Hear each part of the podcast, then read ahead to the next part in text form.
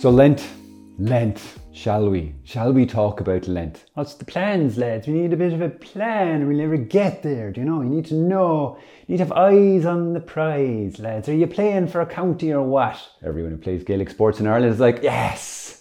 Everyone else in the world is like, what is he talking about? Yeah, so we need a we need a focus, right? We need to understand what are we about in Lent in order to go about it. And usually we kind of go, right, what am I giving up? What's the thing? Or we think, you know, no, no, don't think what you're giving up. Think of what you're taking on do something extra, you know, which is also a very cool thing.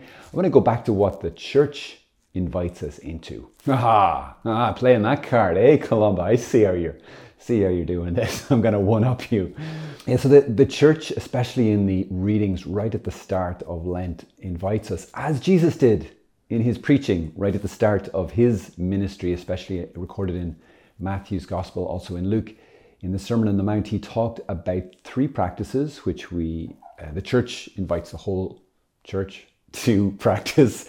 Number one would be uh, prayer. Number two, fasting. Number three, almsgiving. That should form the, the tripod of your camera stand.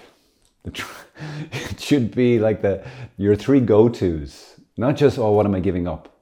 Because that's just not even in a. It could be fasting is kind of just abstinence. You know, it's like fasting light. I'm wanting to challenge you on that one, by the way. If you're just giving up chocolate, I mean, unless you're under 10 or something, you know, it's, I mean, it's cute and all. we want to be playing, we want to be running with the big boys, right? So, oh, I'm terrible. Terrible. Oh, shocking. How could you be? All you hell and brimstone, what are you at? Seriously, seriously, we're, we're all loving bubbles now, Columba, seriously. Okay. I'm back on track. I'm out of the rabbit hole. What was I saying? Prayer, fasting, and almsgiving. This is these are the three we want to go after. And you could think of these as prayer is like loving God, right?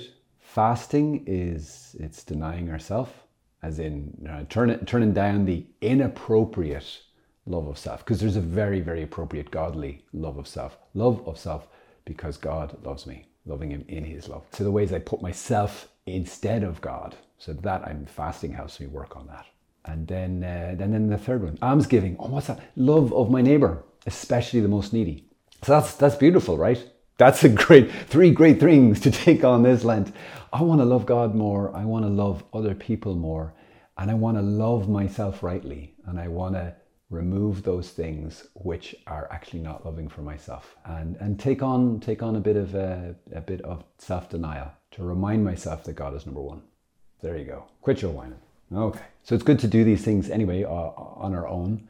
But so much more, we need to do it with the whole church. That's why we do Lent. That's why we do Lent together. The whole church. Right. Ash Wednesday, everybody together.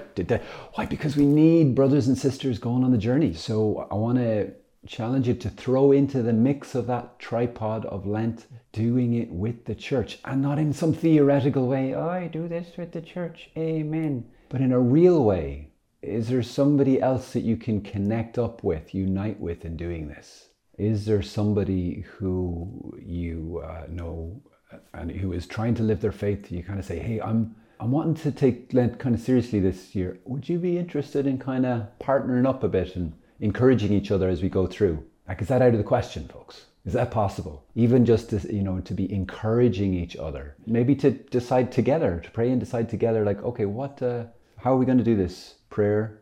How are we going to do this fasting? How are we going to do this almsgiving together for Jesus? And, it, and to share some of that stuff and to kind of brainstorm some stuff out. Most importantly, to pray about it together. Because then if you're finding it tough, it's not just, oh, I failed again, I'm a failure. But it's like, oh, I'm struggling. I'm going to talk to my my friend. I'm going to talk to my brother, my sister, maybe a, little team of, of you, like a small group. So if you are male, you're in luck because there is a ready-made program that I've just been so impressed by. You might have heard of it, Exodus 90. It's done by over like 50,000 guys around the world. I hear about guys all over Europe, all over Ireland and England and America who have done this, and it has been transformative. Over 90% of the men who do it give testimony that they experience a greatly increased freedom, especially from their owl sins by the time they finish it. And great news this year is it's not just Exodus 90, which is like from goes from after Christmas to Easter. Now they do Lent for men, a shortened version. There's no cold showers. That's one of their things. No cold showers.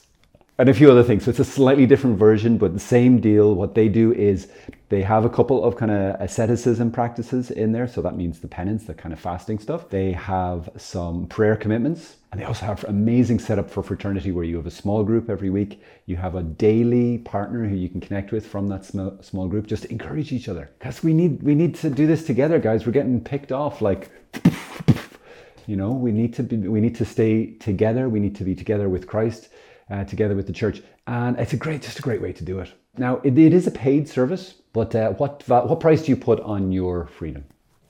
There you go. I'd, it'll be a lot more use than, uh, than on Netflix. And I think it's cheaper than Netflix. I hope it's cheaper than Netflix. So you could check it out. Exodus 90, look for the Lent for Men, which sounds terribly like a, a funny deodorant that could be worn for Lent as a penance.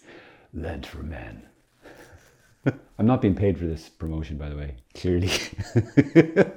anyway, there you go. I hope you have an amazing Lent from me and Jerry Jr. here. God bless you.